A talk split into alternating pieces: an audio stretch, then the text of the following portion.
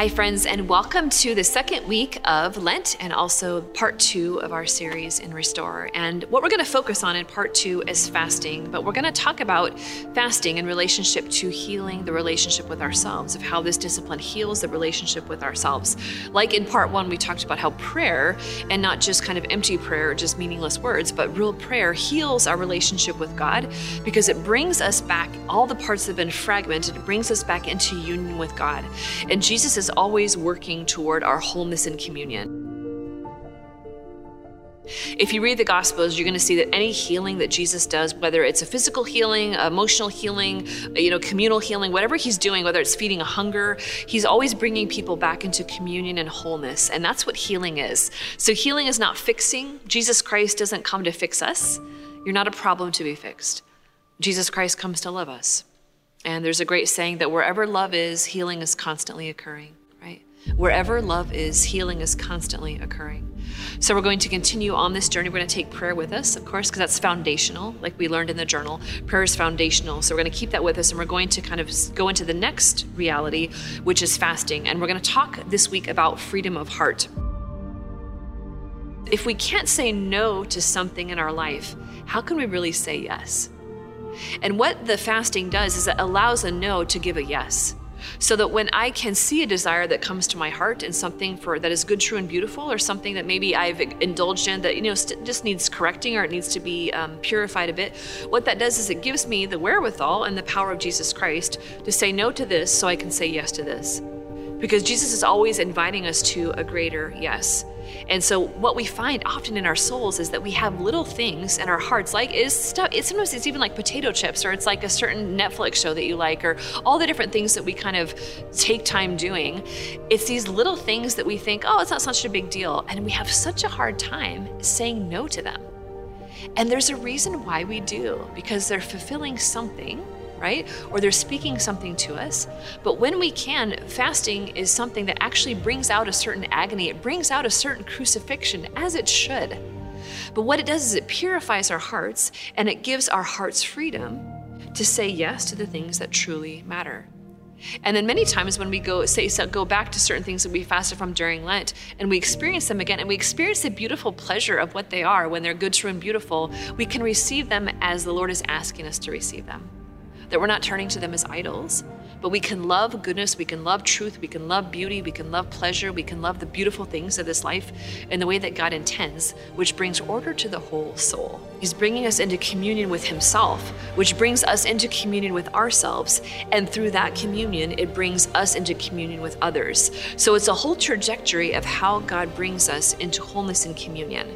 So fasting isn't just giving up chocolate, okay, or giving up Cheetos, unless that's like a huge thing for you, which it is. If it is, go for it. but it's something so much more.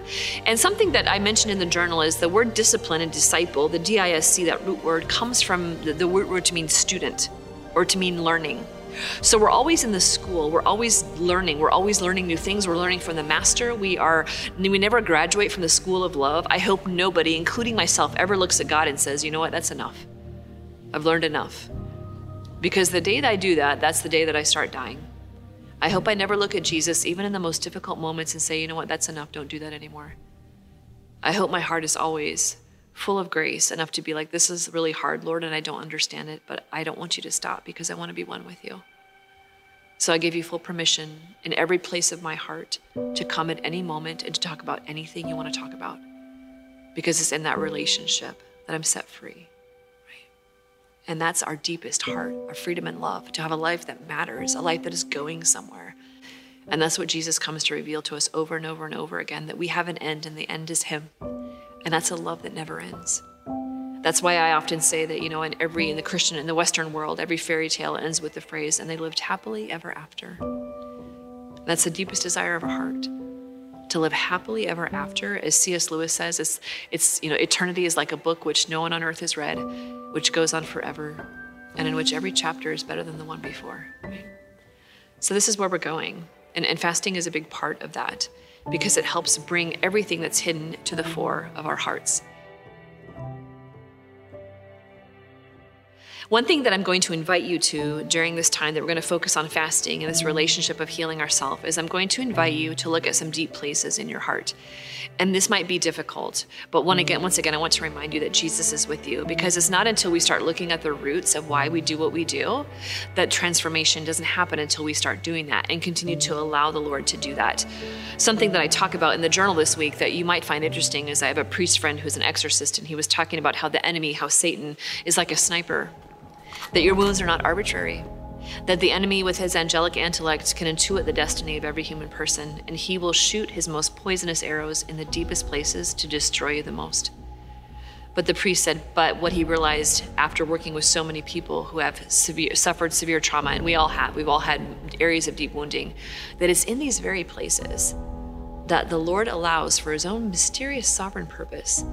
It's in these places that the greatest love, the greatest light, the greatest goodness, the greatest compassion, the greatest mercy. It is in these very places of deep sorrow and deep suffering that when they are transformed over time, become the most beautiful places of glory. Exactly like Christ when he rises from the dead with his wounds open.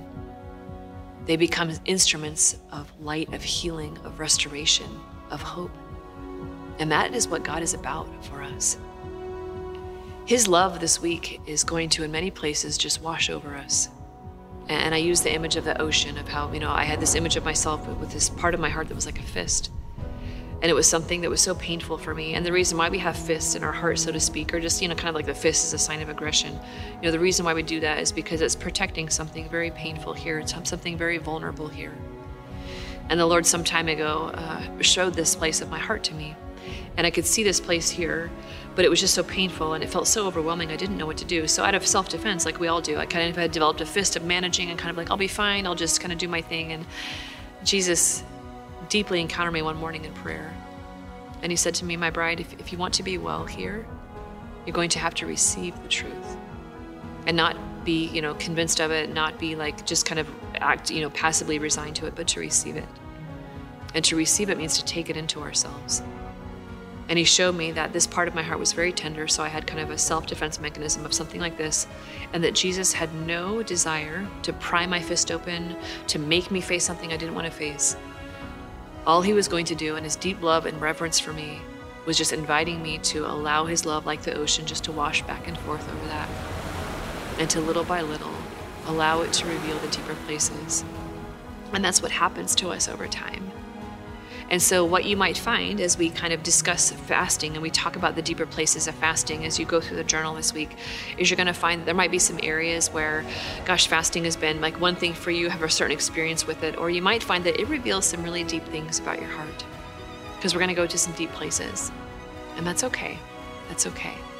So, just to notice when that happens, to allow it to come to the surface of your heart and to have a conversation with Jesus about that right there because his desire is to order our loves so that we love well. And that is what this journey is all about loving like Christ loved. So we will see you next week.